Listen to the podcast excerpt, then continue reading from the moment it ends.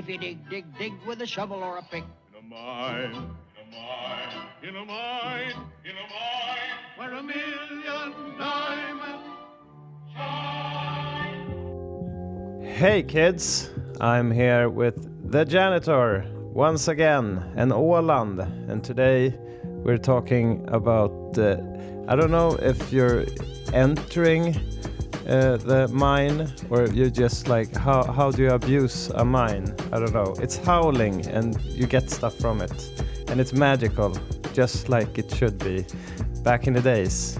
This is Monster of the Week, constructing old school magic. I'm leading chill from 93 to. Yeah, this is how we chill from 93 to. This is how we chill from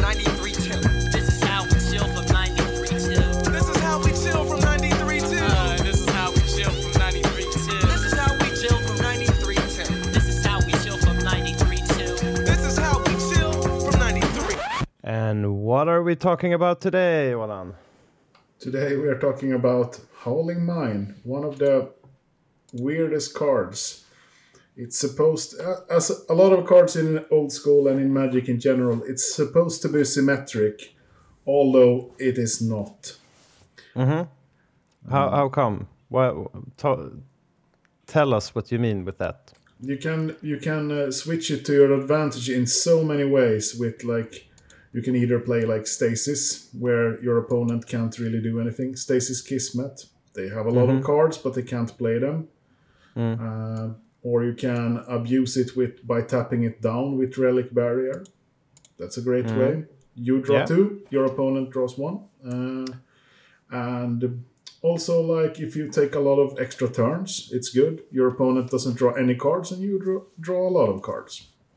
Yeah. Any general thoughts on uh, like Howling Mine, Jonas, before we go into some uh, archetypes and some decks?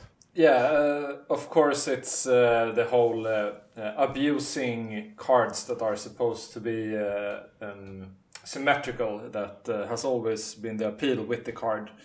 And it was the first such card that I played with using that knowledge. So even though there are other uh, effects that are more powerful, uh, that are seemingly symmetric but abusable, like balance, for instance, is probably the most broken example. Uh, but Howling Mine was uh, in my first really strong deck that I played. And uh, that was a very fast aggro deck. Uh, and this is back in 94, of course. And uh, in those days, people played with uh, really awful mana bases and had re- no real idea about mana curves. So uh, Exactly. They played like five five really expensive creatures that they were hoping to play, but with not enough mana. So even though we both drew cards, I could deploy my cards faster. So even though they had had more options, of course, uh, they just couldn't play the card, So I still won uh, in raw card advantage of the card. Uh, I don't think that's a, good strategy today.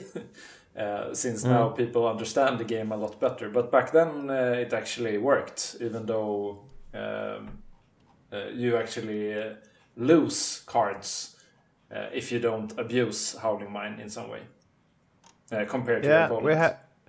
We do have like uh, we we brought together some archetypes, and we're going to look at some decks from them, and we have like.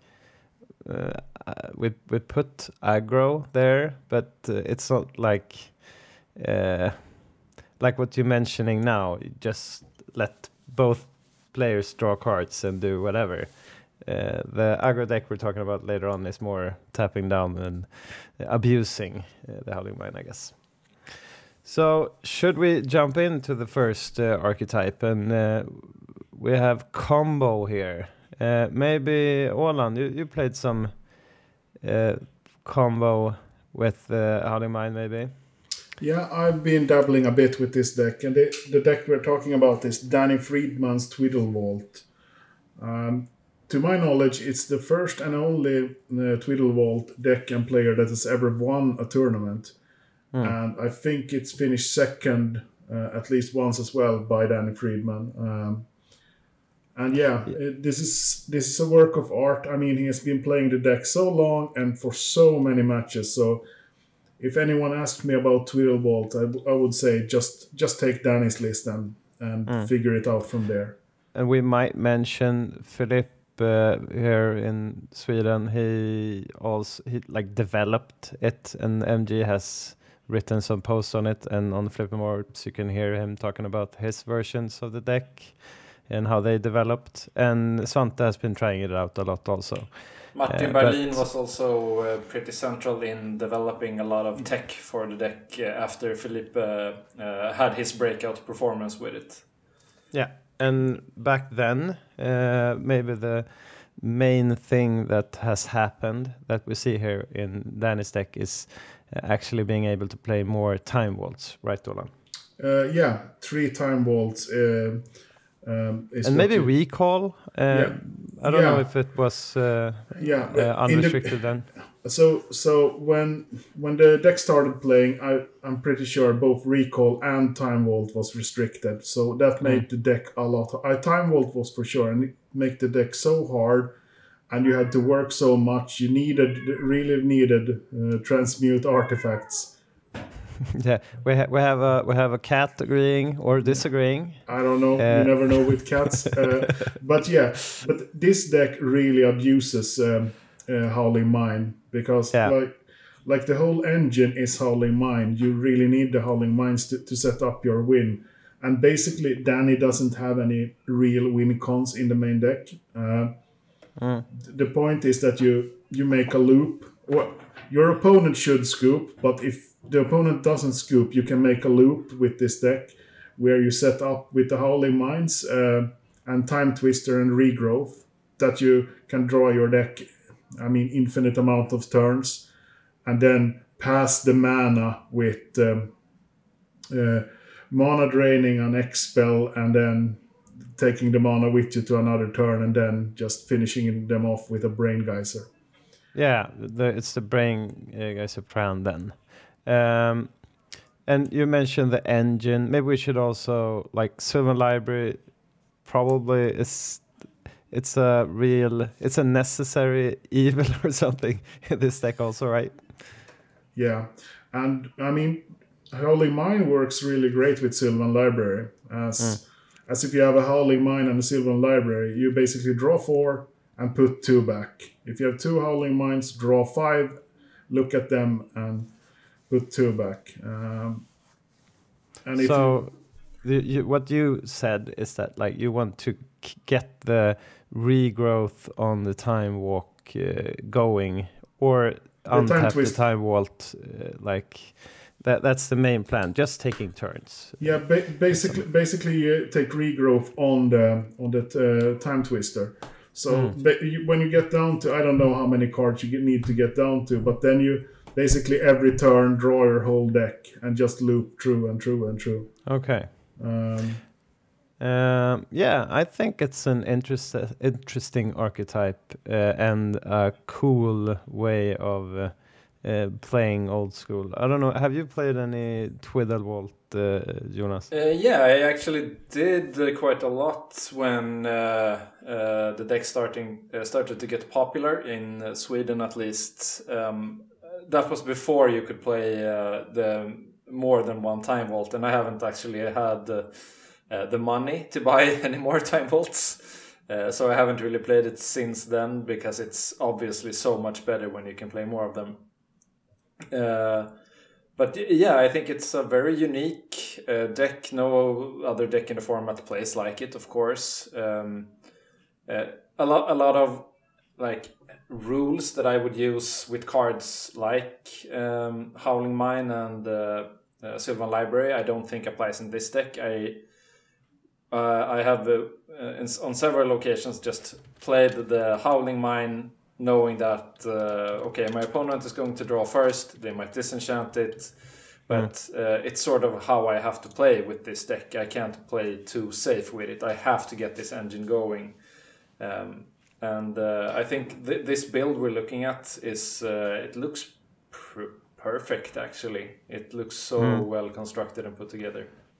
we have some standout cards. Uh, maybe the mana short. Uh, you need to be able to uh, like play your spells, do your stuff, and if you get to take uh, infinite turns, all you need is your opponent to be tapped down, I guess. Uh, and like fetching uh, the time vaults with the. Uh, there's a lot of like all the restricted cards just untapping like Olan said this it's a solid curve and all a solid plan I think maybe looking at the sideboard the mind twist in sideboard maybe that's discussable I don't know do you want it in main probably I, I like it in the main deck, but uh, the main the main deck you you can't fit that many cards in there. Uh, it's really hard to say that you could remove anything from this list uh, and replace it with the mind twist. It's I mean the raw power of the mind twist is of course makes it uh, interesting to play, but you also have to remember that this is a deck that sometimes need to give the opponent cards with the howling mines just so you can get started yourself. Uh, which I think makes uh, the mind twist plan worse uh, than it would be You're in right, other right. decks. you could like twiddle it I guess uh, but yeah that's uh, probably not a good way of using that card I, I would also say that uh, generally I I played Mind Twist in the sideboard in some, some decks. Like game one, where they don't have the hate, you really want to combo off quickly and just drawing a Mind Twist. It's like, yeah, okay, what card have I cut for this Mind Twist? Uh, That might ma- maybe actually start up a, a, a- a win. But uh, in game two, where you have a lot of where where they have a lot of um, answers and stuff, you might need to clear their hand or set up a, a mind twist uh, uh, Yeah. before you before you start running going off. Uh, so Yeah, and like as we mentioned, uh, the, the deck list. It's weird looking at uh, that is deck list because he put everything out of order. Some people like doing that, but uh, like the cards that stands out,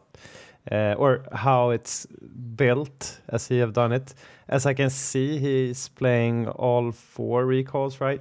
Yep. Uh, four four howling, howling mines, three Sylvan libraries. Uh, you want it like maybe you need it in the starting hand. You don't want any more of them. Uh, and maybe uh, Hurkyl's. I don't know what you do with the Hurkyl's in this deck.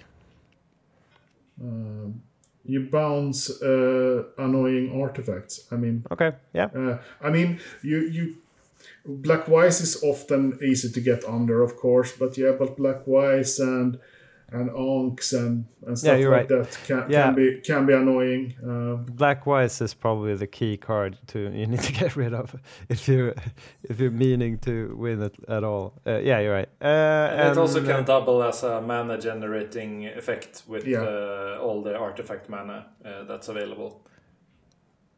Yeah, I see. I'm trying to figure out what, what how many of each he's playing, but he's playing three.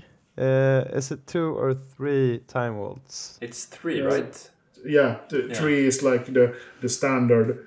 Uh, And and this list only plays uh, one mana vault, uh, I think, but it plays Fellwar stones and transmutes. You can also play a version without transmutes and play uh, more mana vaults. Uh, Yeah. So two transmutes, uh, three or four twiddle, uh, and like maybe the counter spell uh, also might stand out. Uh, you're you're playing. He's playing two counter spells. I'm guessing. Yeah, mana drain. Yeah, it's a solid build. Build, uh, and we're putting it up on the uh, in the show notes if you want if you want to look into it. So I actually thought about when we're going through different decks. Uh, I thought that maybe we could figure out the best deck for Howling Mine, but also the deck that needs Howling Mine most. Uh, would this be a contender for needing it most? And could it be a contender f- like for the best deck for Howling Mine? A hundred percent. uh, This deck does not work without Howling Mines. It just doesn't. Um, So it probably is the deck that needs it the most. Uh, it might also be the best one, but I'm not 100% sure. I have to Yeah. uh, uh, get back. Let's see when we when Yeah. we go forward.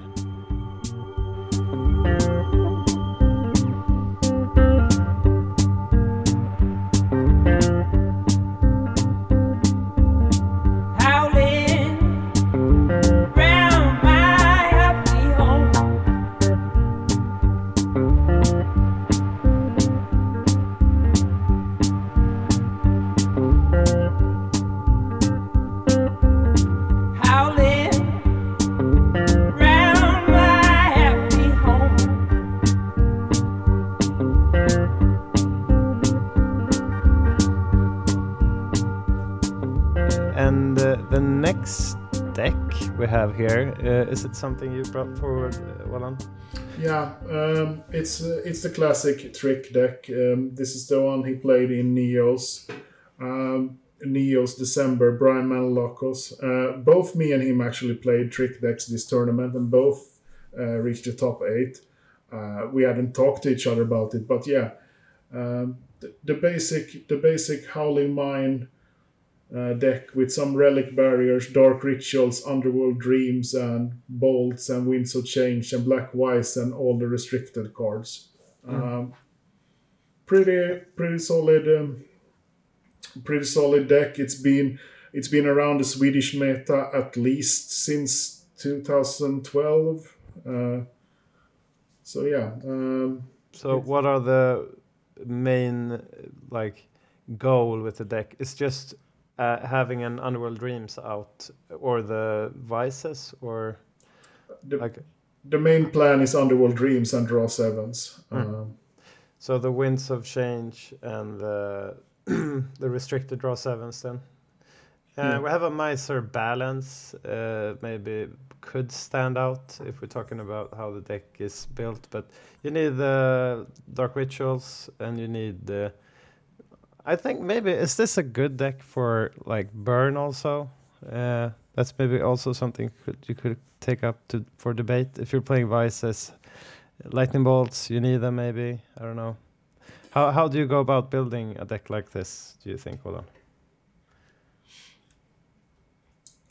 I don't know. There, there's not really much stuff to to consider when building. I think uh, there's. I think there's like five, five, five ish cards that you can change, or Mm. would would change. Uh, um, the one of the things that's um, that's uh, different with this deck is that it plays zero Mishra's Factory because the mana can't support Mishra's Factories. Uh, Yeah, and uh, since it was in Neos, we see hymns in the sideboard and hypnotics in the sideboard, and Yeah. actually uh, just some gins in the sideboard. So it's a transformational yeah, sideboard there. And this is a really interesting one because uh, generally Juzams in the sideboard is uh, pretty standard in trick decks. Uh, Mhm. um, but I haven't seen one with, uh, or I have seen one, but I haven't seen that many that play more creatures than Juzams. So I Mm. think that the plan where you can remove your weird package with Howling Mines and Black Vises and, and whatever, and just change. Yeah, and bring in like yeah, I bring in four hymns, four hypnotics, and use them, and I'm I am a dark ritual deck. I mean that that's the thing when you play dark rituals, use some in the sideboard fits so good uh, from the board. yeah, and uh, Jonas, you probably feel that now you need to play this deck Uh, I actually, um, so I of course. since it's a uh, Juzam deck. Uh, I have always loved uh, the heavy black enchantments, uh, including Underworld Dreams, and it was one of the first decks I built. Actually, was um, a, a trick style deck. Uh, a lot of things weren't as developed then. Uh, of course, we couldn't play with uh, four uh, vices back then, and there were. Uh, you asked about the, the burn part. Um, and, Yeah. And earlier, uh, I think uh, there was like people were trying out making a more controlish build, having like counter spells and permission cards, uh, and try to build up to like the big Underworld Dreams turn. So you had like all the winds of changes and um, uh, sort of try to navigate to uh, draw seven and th- then draw another seven, and hopefully that's game. Uh, of course, um, playing with this combo and protecting protecting it with count, counter spells is just too hard on the mana, and uh, Yeah, having burn for reach does uh, a lot. And uh, the, the tech with the Juzam Djinns, I actually tried it uh, a couple of weeks ago. We played a small tournament where uh, all the participants could ban one card each. Yeah. And I actually played uh, Åland's version and I just uh, removed the banned cards and added some other things. And the sideboard Juzams worked uh, really well. I won several games uh, on Yeah, you, you bashed me with your Juzams. Uh, yeah, as an example of uh, uh, success. Yeah, and I actually uh, got. I think it's probably the weirdest, like how small percentage uh, you could not get in with if you're talking about match uh, win and match losses. Yeah, you. I don't remember how uh, You, you much missed, it was. you missed the finals, and I think uh, like a half of a tenth of a percent or something. I have never seen uh, so, but but you beat tiebreakers like anyhow. that. Yeah, that's Uh, important and part. you you lost to uh, like Wille, uh, who who I won against. So we all had won or lost against each other, but he got in because of probably some early someone in the tournament did worse that he I don't know he played or did not play. Yeah. Something happened in the Franks, but yeah. So Regarding I don't- did- Howling Mine in this deck, though. yeah, and I don't remember you playing Winds of Change. Then did you? Uh, I played with one. I think that is Okay. the correct number because sometimes you just sometimes it just works, but it's an Hmm. awful card. Uh, But the Howling Mines in this deck, of course, uh, you can play them uh, without uh, tapping them down with relic barriers if you have uh, two Underworld Dreams out. Uh, I mean, it's a lot of damage per turn. Um, if you have s- Yeah. several uh, dreams, so you can just let the opponent draw cards, and uh, that, that's a really risky line, but you can take it, and it's one of the things I think is very interesting with Howling Mine and this deck, is when can you turn it on? When can you starting letting the Howling Mines uh, untap, so you can start doing the Underworld Dreams damage, and when is it just too risky to give your opponent new cards? It's a really interesting thing to think about when you're playing this deck. Yeah, and playing like all the power, all the unrestricted, all the fast mana. Uh, I guess sometimes when you're mulliganing, and that goes for all the decks we're probably talking about with Howling Mine, that sometimes you just play it and hope for the best, yeah. uh, even without like the Underworld Dreams going or the Vices going here. So, but yeah, probably the best deck for like l- letting your opponent actually draw cards, I guess. yeah, it's it can actually be your plan. Thi- So- thi- this You deck is, you, uh, bu- you built this kind of deck uh, like Jonas uh, mentioned, Olan. Yeah, we we built, uh, but yeah, I think uh, I'm pretty sure I played four relic barriers, uh, and this is like one of the one of the things that you you can think about if you want to. I really like relic barrier just because relic barrier in itself is really good. Um, there's always mana artifacts and stuff to tap down. Um, Yeah. Or sometimes you just they just play a sushi and you play a relic barrier and they stand looking at each other. Um, so yeah, Yeah, uh, and uh, like the numbers, as you mentioned, the it, like you could also maybe p- play some of the vices in the sideboard. That's also a game you do, like a mind game thing, or I don't know. I usually probably play two in main, and if I need more, I put them in sideboard. But this is a special deck that attacks the hand. I guess you maybe not need four of them in main. I think that you want them generally you want them on the play, but not ever on the draw. Um, Mhm, Yeah. I, I think that's uh, uh, that's how I played the deck. Uh, when I played a similar deck, as we, as we said, I just uh, always on the pl- I had them in my main deck, and always on the draw I took them out and put in Juzams, and on the play I always took always took them in. Yeah. And uh, regarding the burn, that we going back to that, uh, Mono he played four lightning bolts, and two psionic blasts. Uh, what do you guys think about psionic blast in this deck? It's it's uh it's it's pretty good because it do, it does handle some annoying creatures, of course, uh, like Serendib Efreet. Um, it does a chunk of damage. It's not the most important card in a list like this, I don't think. Uh, but I don't think it's wrong to play them either. Yeah. yeah, it's it's a it's a reasonable choice. Uh, Another way going about maybe I don't think that's true for this version, especially with the transformative sideboard, but that's maybe playing white instead of red then. Uh, and then you can play swords instead. Maybe those are better in that particular instance. But yeah, it's nice that you can finish off games. Uh, this deck can be powerful, I think. Uh, and uh, uh, Brian did top eight with it, so uh, it's nice, I think. Uh, so, if we go to the Howling Mine question, uh, is it the is it does it need Howling Mine really? Not really. It's it's just I think I, I can't think of a better card in that slot. You could play this deck without Howling Mines. Uh, But it fits really, really well because you can use it both for uh, building up to your big turns and uh, using it to attack your opponent. Uh, so they play two uh, roles uh, in this list. So it's a it's a really good card, but the deck could exist without them. Yeah. What do you think, Olan? It's probably not the best deck for Howling Mine, is it?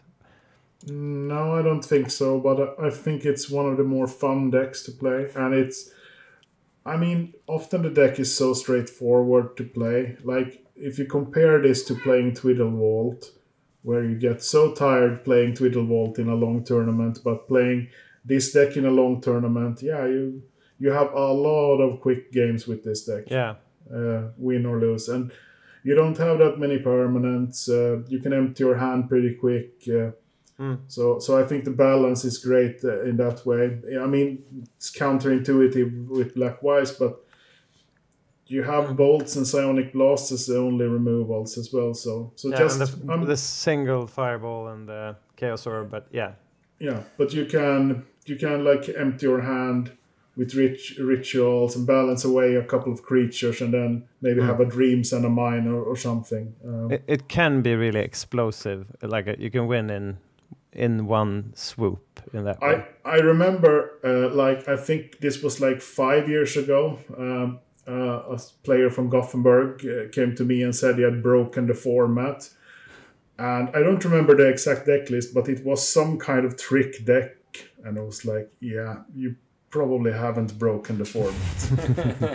um, But I think the there's a lot of way you can go about if you want to play a trick deck, uh, and it this is a creatureless transformative uh, deck. You could play this solid deck and skip the, as you mentioned, you guys play the just summon the sideboard at least. You could go for a more controlish route of the sideboard. Uh, so, yeah, I think it's a uh, playing against it, it's always really scary. yeah. like if if your opponent has a Unreal Dreams and you're like, okay, here we go. If if it has the Winds of Change, if it has the Twister, if it has it's a lot of cards that can instantly let you lose.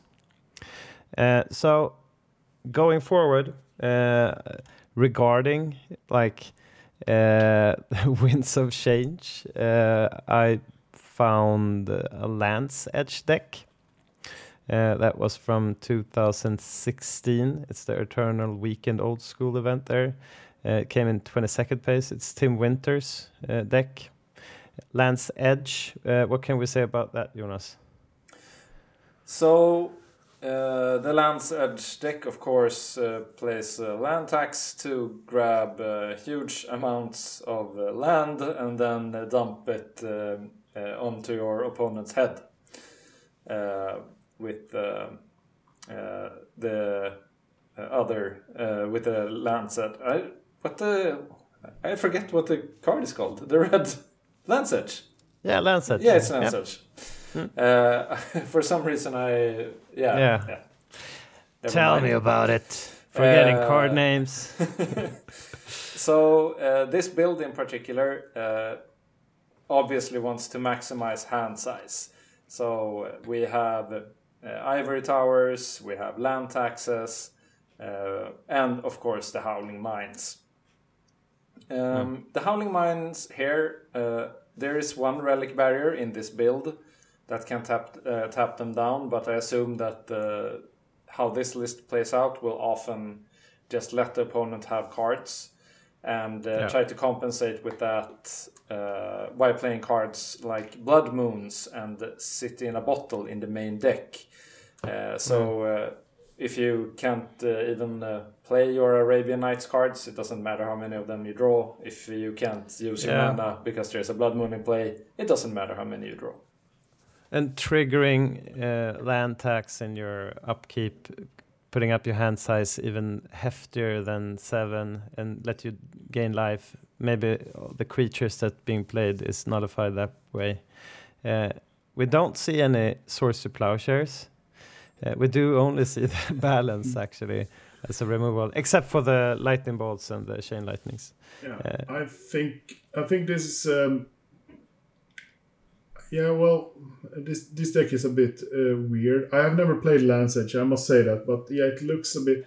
This is probably one of the decks that needs Howling Mine the least Mm-hmm. uh, because it's, I mean, it's based on you want to to abuse another card, uh, land tax, and then Winds of Change into good cards.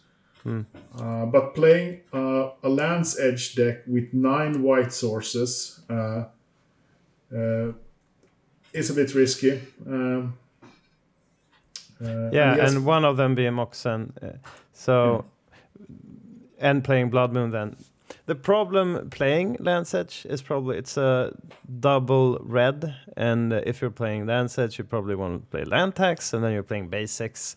So maybe Howling Mine is good in that package because you can't really fit everything in if you're playing basics. You're playing pink, uh, basically, and you go from there. You could probably splash some colors. Um, so it's hard to say where to go actually if you're playing it. Uh, we do see in the sideboard a couple of like four ball lightnings, some winter orbs, uh, some circle protection red, um, and in main we have two red elemental lost. But in the disenchants we mentioned the moon, uh, the blood moons, and the, the. I guess there's a lot of wins with this deck if you're able to smash down a blood moon or the Syrian ball does enough, I guess. Uh, it's not that quick, is it? You don't get No. quick wins with this.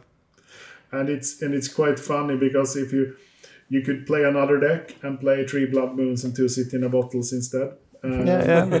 uh, and win with with something else. I think I think this is a, a great archetype to to, to Delve bring into. in. Yeah. I mean to bring in and and talk a bit about because I, as I said I, I stand by that this deck is one that le- needs the Howling Mine the least. Mm. Although I'm not really sure how I would build a Land's Edge deck. I have gotten all the cards for a Land's Edge deck and I want to try it at some point. And I maybe don't want to get in like the, to the Randy Buehler style five color play every card, uh, which I think is great. But to me, that's just a a deck with all the restricted cards. Yeah. You could also you could play some kind of big red deck, I guess. Uh, instead, Yeah. you know, maybe you don't need to play white. Uh, maybe you can skip if you're playing. You you need You probably land need the white don't for need the, to- for the land tax, though. Yeah, yeah yeah. But I'm I'm thinking if you're not playing land tax, maybe you could play some kind of weird. You could play it as burn more, keeping lands in your hand anyhow. I don't know. So you're suggesting mean- like a big, uh, big red deck with howling mines. I don't know. I'm I'm I'm spitballing here, but the core engine usually is uh, like land tax and uh, Land's Edge, I guess. But yeah, I, I think that would be interesting to try build something with red. I mean, we're basically saying that okay, we want to build Howling Mine deck, so we we are not taking anything else into consideration. Building a a big red deck where you rely heavily on Blood Moon and City in a Bottle. so so basically, you you let your opponent draw cards, uh, but they can't play them, um, and then you have Black Vise, Yeah. uh, and then you have Burn and other sweet Yeah. stuff. Uh, if we're, yeah, exactly. You could play. You could go many directions. You could even play some sort of Nevertheless disc scenario. I guess uh, I don't know. Uh, but the Howling Mines, uh, yeah, it's probably not the most needed card in this deck. I, I must say that this uh, early in Sweden, this was one of the f- um, fan favorite uh, budget decks where you didn't play power.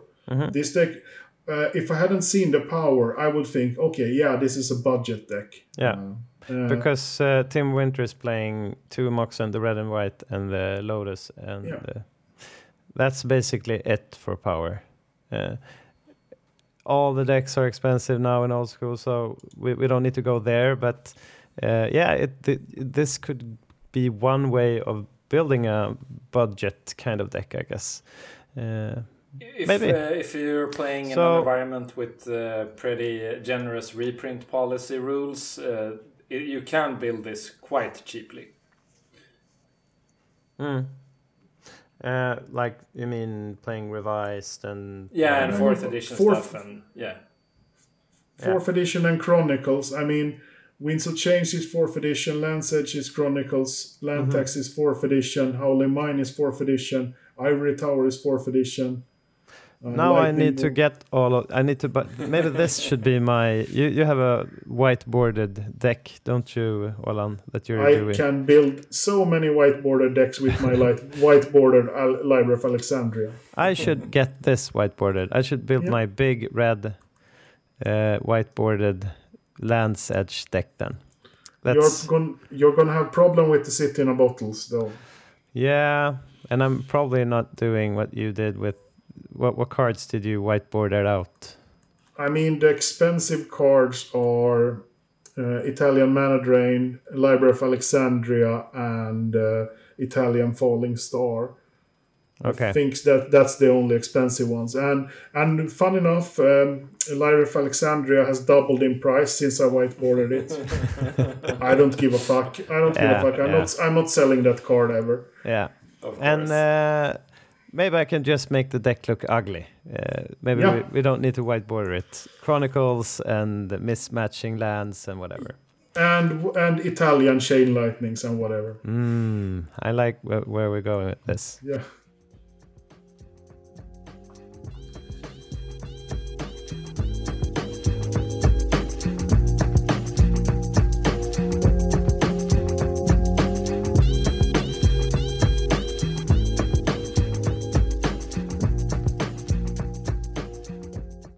So uh, we're going to the next uh, archetype. Uh, I said in my Sebish ways, tap down control, and Olan has written in brackets what everyone else calls prison. so, uh, prison control decks. Uh, you had some. You, you took your sweet time trying to find uh, one of the first decks we're looking at, uh. Uh, yeah, yeah. I actually, actually, I had been looking through this page. Uh, uh, Dave Furt Bards, the Sentinel Old School, where he publishes all deck lists from his tournaments, and I had missed this because this deck pick looks really weird, as it has like 100 Chronatogs in it.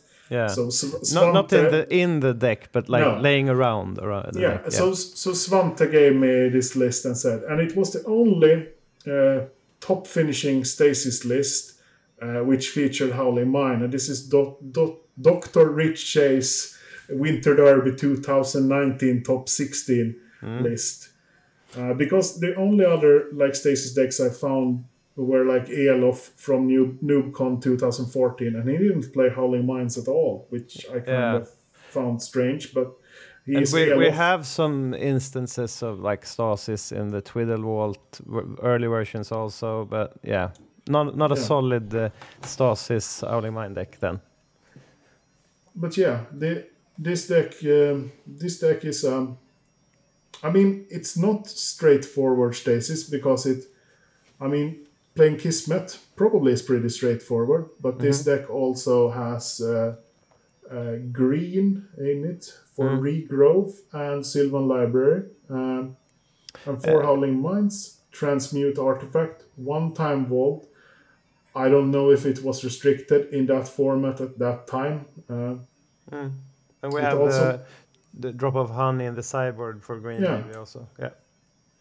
So and two red ele- uh, and avoid fate in the sideboard one off. Uh, very very strange. Uh, I mean it's it's not I'm not saying it's bad. It's just I have never seen that in a stasis list before.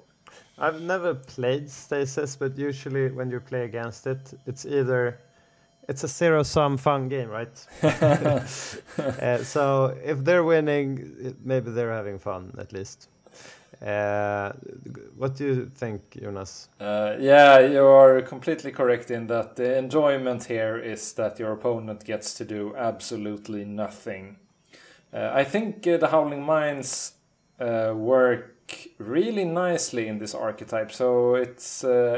It was a bit disappointing that we didn't find more examples, but I think this list is a great example of how I think you should approach this archetype. Um, of course, as we discussed earlier, it doesn't matter if your opponent uh, draws a lot of cards if they can't play their cards. And uh, yeah, uh, this is a deck I think where you have to wait until you have a lock, until you actually start playing the Howling Mines. It's just too risky to let your opponent keep drawing mana, keep drawing stuff that uh, uh, they can do Yeah. something with. So you really have to get the lockdown first. There's a lot of pieces you need to wait on playing then, I guess. That goes with the Stasis also. Uh, so you're laying and praying on putting the punch. Like, uh, Olan, uh, one of your close friends plays a lot of sta Stasis. Have you played Stasis and what do you think about it, like this deck or in general? Well, I mean, I I played Stasis uh, once uh, in old school. We played uh, on Wak Wak on Christmas Eve. I played two matches Stasis, uh, blue blue white Stasis. We had like some weird rules with like only five restricted cards, which seemed great because I only wanted to play white blue anyway. So, so yeah, I got the white blue white and blue Mox Lotus Ancestral and I don't know something else. Uh, so yeah, I I played Stasis a lot back in the '90s as well, uh, and I I think it's a fun deck. Uh, also, the Turbo Stasis, which was a standard deck desi- the, developed by Finnish people. Um, today, some people call uh, an old school deck Turbo Stasis, where they play Winter Orb. That is not Turbo Stasis.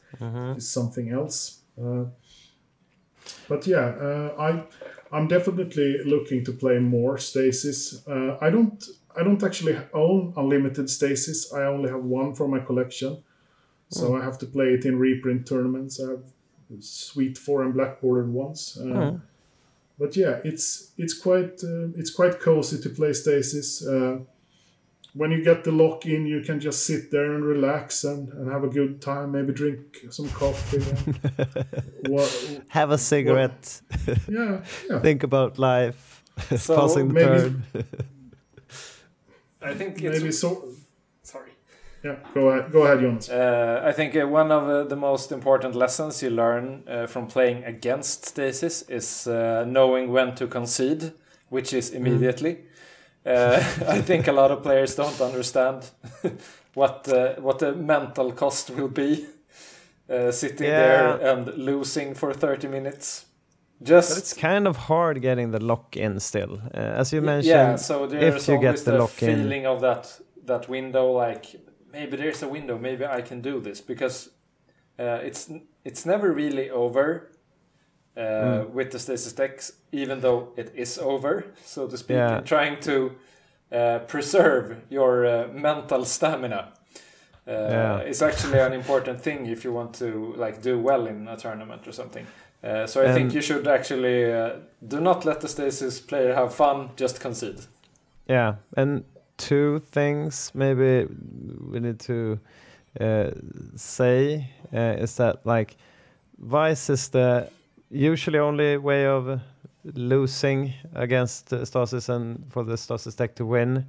Uh, and as you mentioned, you don't have a solid lock uh, playing Stasis. It's not a it's not a combo uh, deck. You you can boomerang the Stasis and you can do a lot of stuff, replaying playing another Stasis and, and so on. Uh, but you don't get infinite turns. You don't have it in play infinitely. We don't have those cards in old school, right, Ola? Uh, no, I mean, it's it's theoretically it's not a, a hard lock, but yeah, generally it, it will be a very slow uh, soft lock uh, with this deck. So a good deck, like for a, a good Howling Mine deck, maybe, and probably needing Howling Mine also. Yes, no, Yes. Jonas. Yeah, I I think so, but yeah, but then again, Elof top top eight to Danube come without it. Uh, I have no idea how he did that, but yeah. But maybe the best deck for uh, we see a small little tabernacle, I believe, uh, here in the deck li- list among a lot of cards scattered around. Yeah, it's Tabernacle is is great in Stasis. I I used to play uh, when I played Stasis. Uh, it was one of the first cards to include. I think it's So probably the best uh, tabernacle deck. maybe that or with Living Plane and Karakas. But yeah, yeah, living plane, of course. More fun, at least that one. uh, so yeah, we maybe we're leaving the stasis for now. Uh, going to some parfait action, uh, actually. Uh, Jonas, do you want to talk about parfait? Yeah, so this is one of the let's call it uh, why is this call why, why are we using this deck name in this way in old school? Uh, back in the day, Parfait used to be uh, base white control decks, uh, but um, in old school it uh, has started to mean Howling Mine, Relic Barrier, Icy Manipulator, Winter Orb package control. Uh, is generally how I see people use uh, the term uh, nowadays. And uh, the deck we're looking at is from famous Swedish player Pefkin, uh, who is also one- Infamous. is uh, probably more correct. And uh, much like the earlier aforementioned Elof, uh, also a player who seems to win with whatever he puts uh, in his decks. Yeah. Uh, but uh, yeah, this uh, the idea is of course that uh, you use Howling Mine as a draw engine.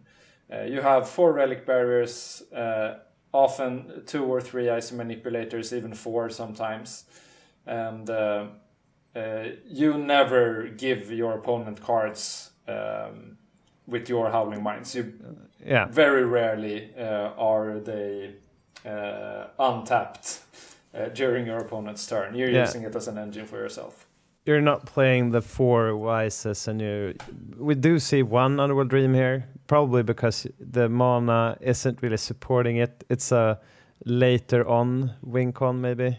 Uh, yeah, and he, he has more dreams in the sideboard, but yeah, it, the mana is really hard uh, in this deck to make the four Underworld Dreams work. I have experimented with this archetype so much.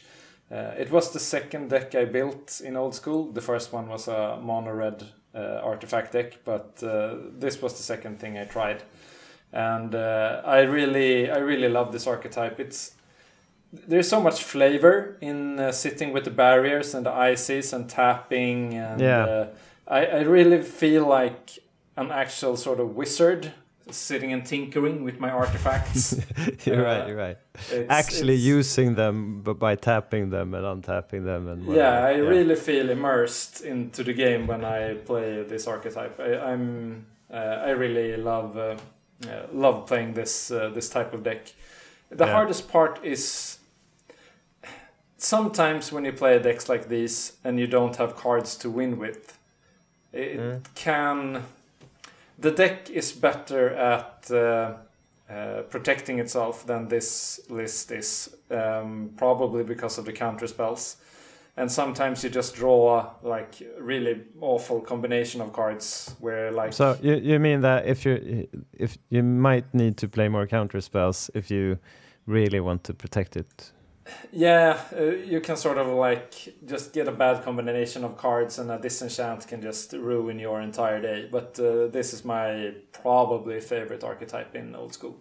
Mm. Uh, Ola, what are your thoughts on Parfait in general? Yeah, I have never played Parfait. I always wanted it, but I always stumble when I want to make the mana base, and I figured this is gonna suck. Uh, How's that? uh, so, because like it's tough to get um, it's tough to get the mana working. I mean, you, I want win cons. I love win cons in Magic, uh, and win con should be Underworld Dreams. Uh, but yeah, it's tough to fit. it. I have two things about this deck. In 2012, did no one play Energy Flux? Uh, Uh, yeah, maybe. I don't know because you're talking about him having only two disenchants in main. Two disenchant, yeah, two disenchants uh, and two in the sideboard, yeah. But he plays twenty four artifacts, even like a jade statue. Uh, and another thing that's interesting with this deck, this deck is Swedish legal now, uh, but back in 2012, mana drain was unrestricted, and he chose to play exactly one anyway. Which is interesting. I mean, how how did you figure that one mana drain was the right amount? He probably only owned one, maybe be- No. being restricted in vintage or something. Then I don't know all the bannings and non-bannings with Valdrain there. I but- mean that that that seems uh, weird that that was the case that he only owned one, but he had yeah. like everything else. Um, Yeah, Pefkin also has like everything blackbordered and stuff like that. Maybe he. Yeah, Yeah. it's an interesting. The Jade statue. uh, I, I sol- solely want to play this deck because of that in this deck list. Uh, you don't see many statues bashing about nowadays. Maybe because of the flux, then, as you mentioned, and I don't know. All the other artifact creatures Hate. are better. Okay, yeah, So it, it's like uh, it's so hard to. Uh, it it really demands so much mana to do anything. Uh, I al- I also love it. I have like a playset in beta, and I never have the beta cards. But yeah, you can play one the because it's book cute. in but sideboard is better than the Jade statue here. Then. probably. I I think it's fun with Jade statue because it's. I mean to to make it work. I mean you need to. It's really good with balance, obviously, and it's really good with Wrath of God. But Wrath of God in general is not that good. So so yeah, uh, I would love to see more Jade statues come back. I actually played them in Type 1.5 uh, in the deck there, where you can play. You play four Wrath of Gods main deck. So I tried out uh, Jade statue.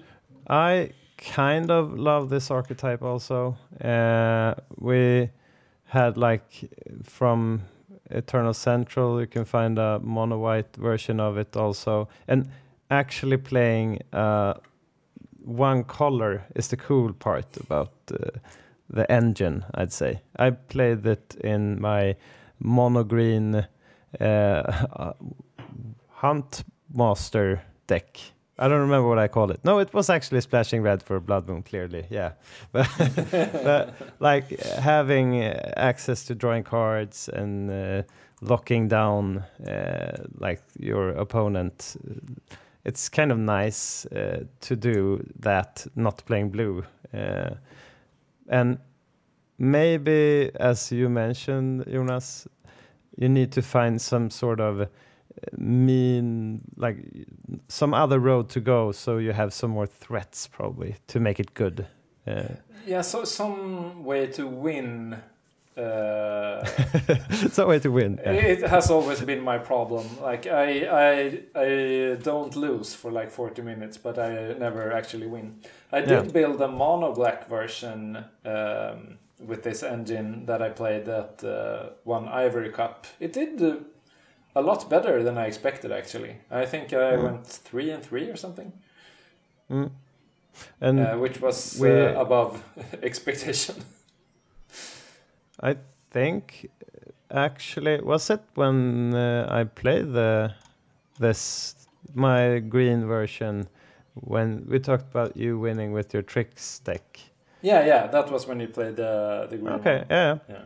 Uh, anyhow, uh, like if you you you go whatever route you go playing this deck, it's cool playing control and setting stuff up and uh, like locking down your opponent. And I kind of think this is the best howling deck, but maybe not this deck list. uh, I think this is actually pretty close to a great build. I mean, there are like a couple of weird choices, but this is probably pretty close to where you want to be.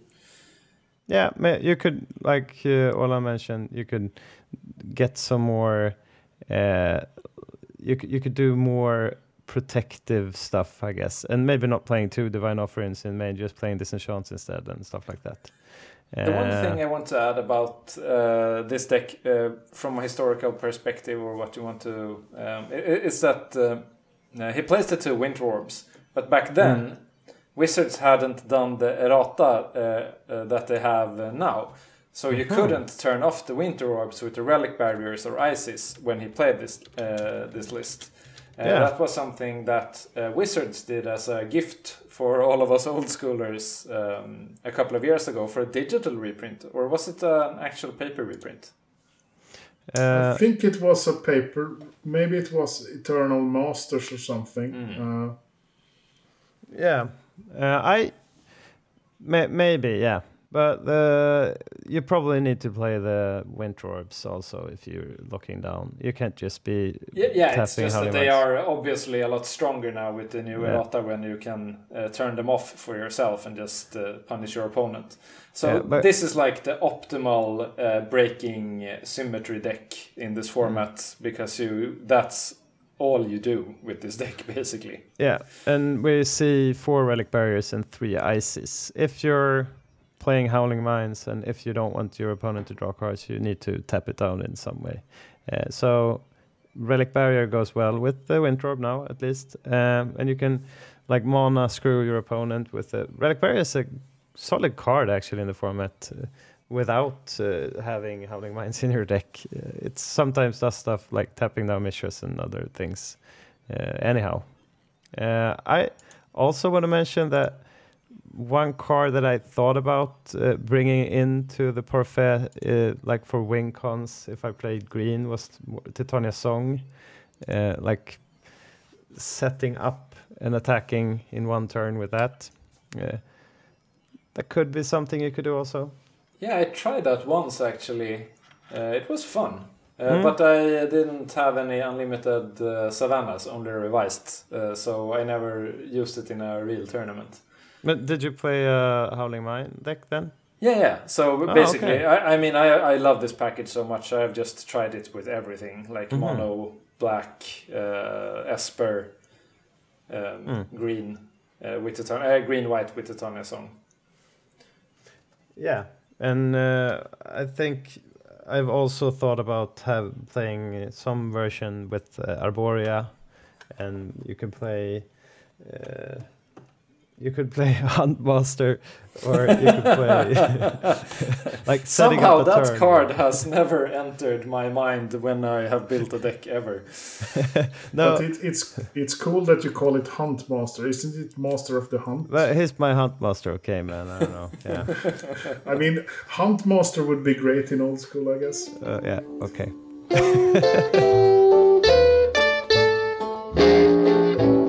They called me the Howling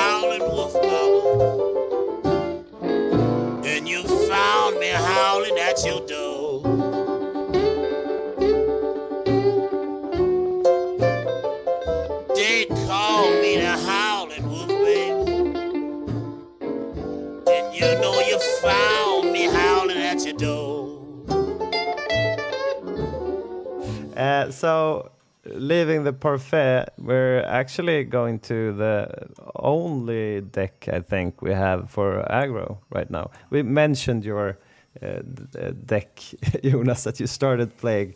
That was aggro back in '94, was it? Yeah. Yeah, but we're we're not going through the deck list there, maybe. So. Uh, who found the? Was it you, Olan, that put this uh, Yeah. deck forward? Actually, uh, yeah, I actually played him in the Winter Derby and lost uh, also. And this is a Volta Tog. This is basically a Atog aggro deck, but it plays Howling Mines, Relic Barriers, and Time Vaults. Uh, And we've seen uh, the ATOGs.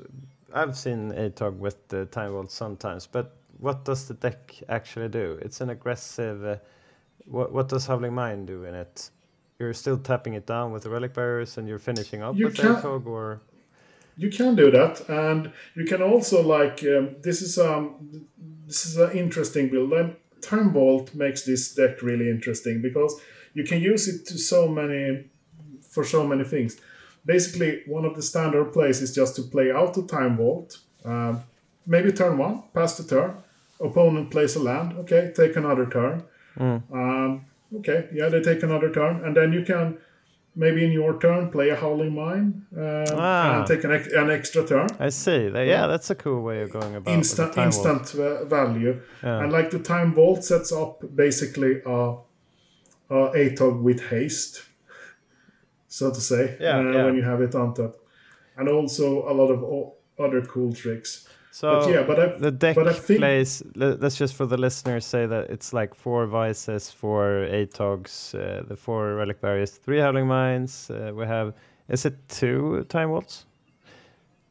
Yep. Yeah, and uh, like the in this version, like he's playing, we, there's also a deck tech we could put to where have we will be having in the show notes uh, that Jeff Lee did uh, on YouTube. Uh, but we have uh, two Su-Chis and like the power packages of lightning bolts, basically. Uh, sit in a bottle, two of them also. yeah and it's kind of lower curve uh, in this deck as well than usual i mean it's two Su-Chi but there's like no psionic blasts uh, so Yeah. so yeah and it has has the winter orb as well so you have i mean you generally in an atog list i mean if you draw an extra card um, with Howling Mine and it's an it's a mox, basically it's two damage with the atog. Uh, your opponent might draw some stuff that they can't play. Uh, so I mean, it's this is like a really aggressive strategy playing uh, Howling Mines. Uh, we haven't really seen any. I haven't really found any other really aggressive lists. Good, good list at least. Uh, we, we, Yeah. This is Yeah. this is also the first deck that we talked about that actually playing workshop. Uh, that's No, the Pe- Pefkin's Parfait also playing okay. workshop. Okay, yeah, it's probably good in a lot of parfait uh, versions. I don't. So- okay, yeah, it's a workshop there also. Yeah. So I would like to, as I said, I would like to try to build something aggressive with uh, Howling Mine, and uh, this is for sure a deck I would like to test.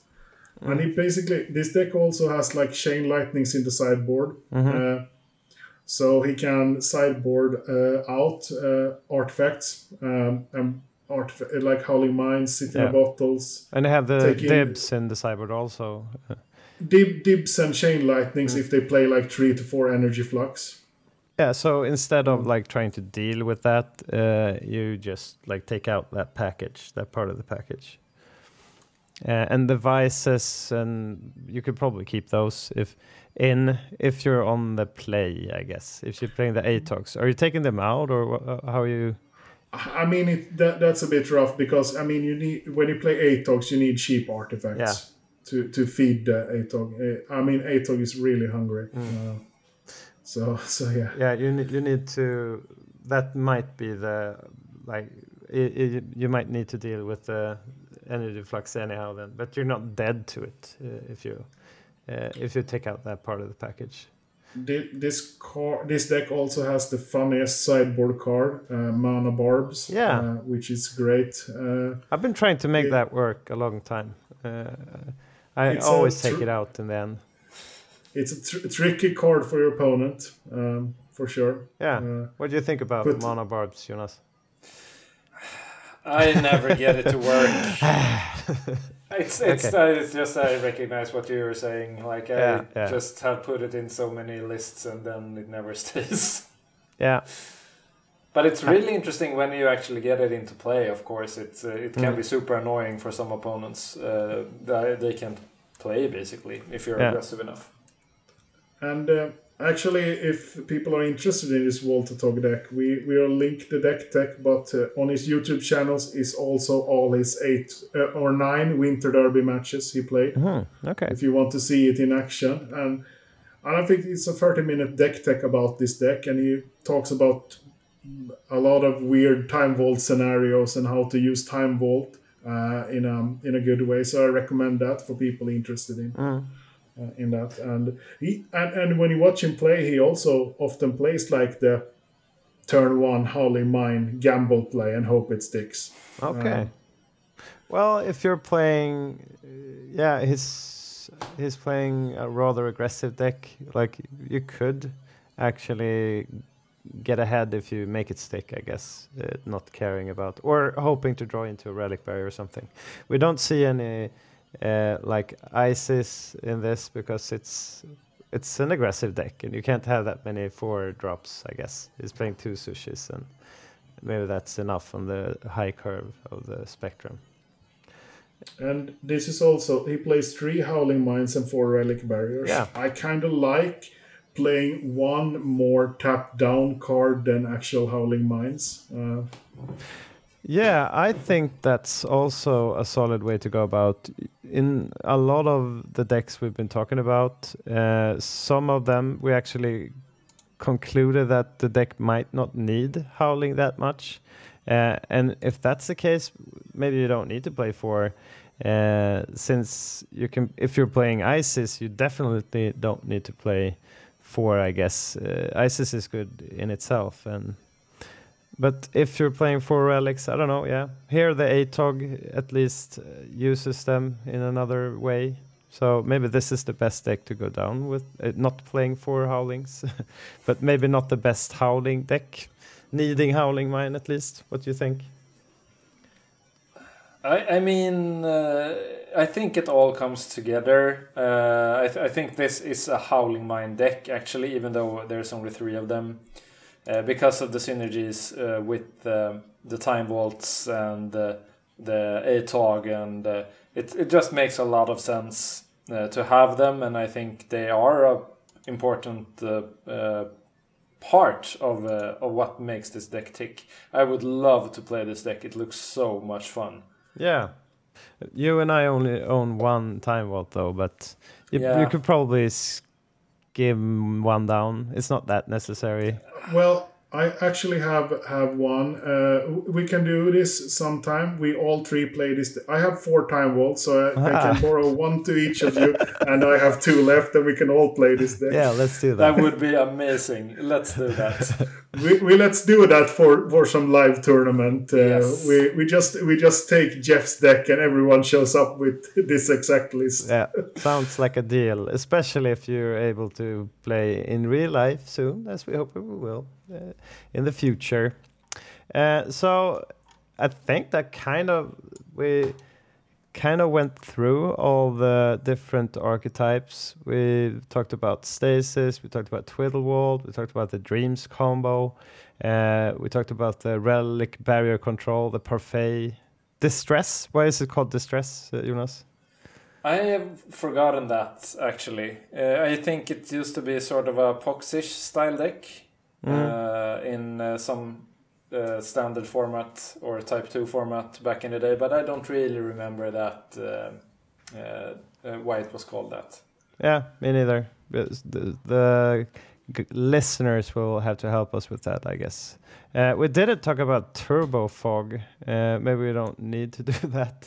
Uh, so yeah, th- that, that's actually an interesting archetype, but uh, yeah, since we don't have a deck list, let's just skip that. Uh, maybe you don't really need Howling Mine for turbo fog. Do you? Yes. Okay. Uh, Why? Just give um, us our general thoughts. What what's turbo fog is? I don't know much about turbo fog, but the problem is that your cards don't do anything, so you need to draw extra cards. Uh, Mm. that, that's my take on not knowing the archetype. I played against it once in old school. Yeah, and you're playing green, so that enables Sylvan enables that, and yeah, maybe Yeah, I don't like fog decks at all. fog is probably the most the card that people think are good, but it's really bad. Not, not I don't think a lot of people think fog is good, but when someone think fog is good, that is what's wrong with uh, their processing on how they figuring it out because usually it just sits in your hand, right? But you only remember when my opponent swinged his whole for lethal and I had the fog and I got to win next turn. Those are the games you remember. Uh, but the Turbo Fog deck is a deck that plays not only fog, you're probably playing white and black and all the fogs. uh, so we also talked about the uh, the Vault Atog, uh, and the Land's Edge and the Trick deck. So I think we kind of covered all the bases with the Howling Mine. Uh, it's fascinating that it can be used uh, in so many different archetypes and being like the glue that uh, makes it all stick together. It's a really fascinating card and it Yeah. uh, has a huge um, footprint on the format. It uh, you see it in uh, a lot of different situations. It's a really fun card. I think so too. Uh, Olan, any final thoughts on Howling Mine decks?